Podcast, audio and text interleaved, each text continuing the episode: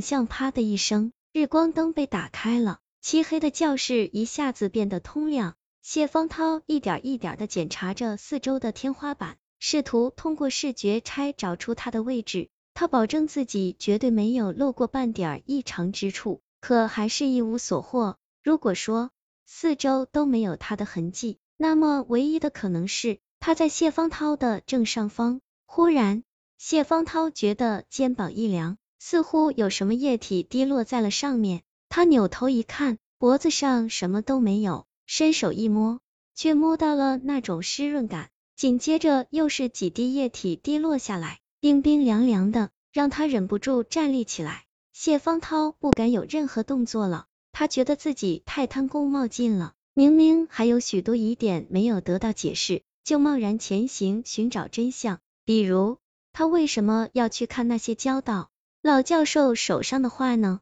也许他待在这间教室，就是为了那些画。老教授的教学方式鬼马稀奇，像今天这样让同学们发挥想象去画没人见过的鬼，这样的事情发生过很多次了。他为什么要看画鬼的画作呢？比起那些画纸上千奇百怪、荒诞无比的鬼，他才是真正的鬼。画上的鬼永远无法取代他啊，除非他根本就不知道自己长什么样子，就像人一样，人只能看到自己脑袋以下的部位。脸是什么模样，却是看不到的。但是人有镜子，有光滑的地板，有水坑，有手机屏幕，想看自己长什么模样，方便的很。但他没有，这些东西根本显露不出他的模样。没错，一定是这样。他看不到自己的模样，却又极想知道。于是每次美学课程到了画鬼的环节，他都会很兴奋。他希望从那些画纸上看到自己的模样。是美是丑是恶心都没有关系，可惜一次次的期望得到的是一次次的失望，没有人能画出他来，一丁点儿相像都没有。谢方涛的思绪一跳，对了，吴叔一定是第一个画的很接近他的人，至少他能看得出来，画上从脑袋以下的部位和他很像。于是他抱着赌徒的心理，甘愿相信吴叔画的就是真正的他。如此说来。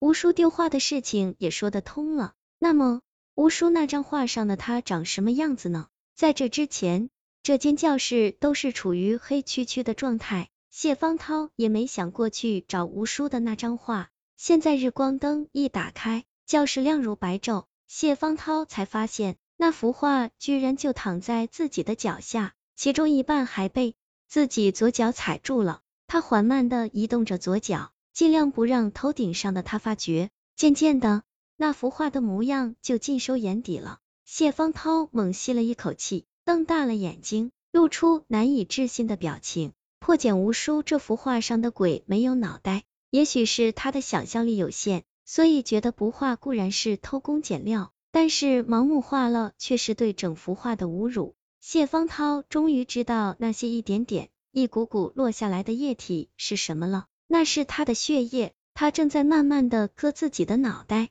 他失望太多次了，已经快到了麻木的地步。无数的话燃起了他的希望，可接踵而来的是更深的绝望。他是有脑袋的，要不然也不会垂下长长的头发挡住老教授的脑袋。这一点他比谁都清楚，但他不想再失望下去了，所以他麻醉自己，选择了一个最不可能的答案。他一定看吴叔的画看了很久，看那熟悉的手脚和身体，再看脖子上空出来的地方。他一直在等，等所有人都走光，可是谢方涛一直没有走。于是他失去了耐心，他扔掉吴叔的画，开始割自己的脑袋。谢方涛内心焦急不已，他居然在为一个鬼着急，实在是荒谬，却也成了事实。他想。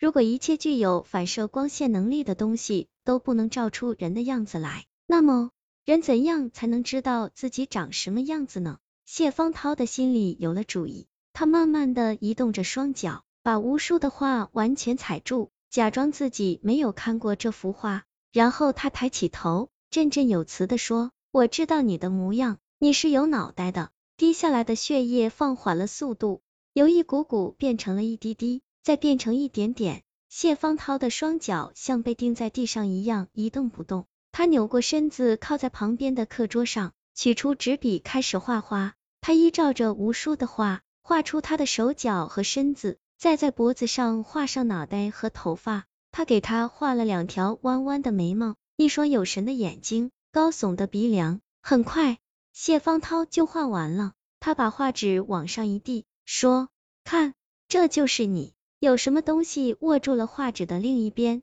微微的颤抖着。谢芳涛展开了双臂，说：“来，我撑着你走出这栋楼，带你去迎接来生。”他的内心怕的要死，张开双手，这个动作。仿佛避开了他大脑的指令，直接就做了出来。细密的头发披散下来，划过他的后脑勺。他撑住他冰冷的双肩，顶着他粘稠的脑袋向门外走去。手指触摸到门把手的一瞬间，谢芳涛想再看看那则帖子，于是他小心翼翼的拿出了手机。帖子又更新了一个音频，时间是一分钟前。点开音频。依然是那个怪腔怪调的声音。我已经走完第三步了，了结了他在树上苦等无数个日子的心愿。他在树上徘徊，一直想看看他深爱的那个人，哪怕他已经和另一个女孩在一起了。可惜他从来没有从树下经过，从来没有。于是，我带他去了他的教室。他发现他的每一本教科书上都贴着他和生前的他的合影。于是，他心里有了答案。另外，我想对大家说一声抱歉，因为在某一点上我欺骗了大家。我想请大家不要恐慌，该抬头还是抬头吧。其实并不是每个人都能和他四目相对，不过当你抬头时，也一定要做好心理准备。如果你真的和他有缘，请一定带他走完三步。谢方涛打开门，站在走廊上，隔壁教室也有一个人走了出来，两个人没有说话。却都明白对方在做什么。谢方涛忽然说：“有人说人死后是往上飞升的，也有人说人死后是朝下坠落的。以前我一直困惑不解，现在我明白了。”那个人怪模怪样的问道：“你明白什么了？”谢方涛说：“就像那个音频里说的那样。”他走到银杏树边缘，往下一看，是深不见底的蓝天白云。其实。我们的蓝天白云就是他们的深渊，所以他们看到的坠落，在我们眼里就是飞升。他们会像蝴蝶一样越飞越高，直到有所谓的牛头马面出来，用捕蝴蝶那样的网丝把他们兜住，带往地狱黄泉。那个人说，地狱是一个充满痛苦的地方。谢芳涛却笑了，破茧成蝶也是一个痛苦的过程啊。雷雨不知何时停了。几颗星星钻出乌云，闪闪发光。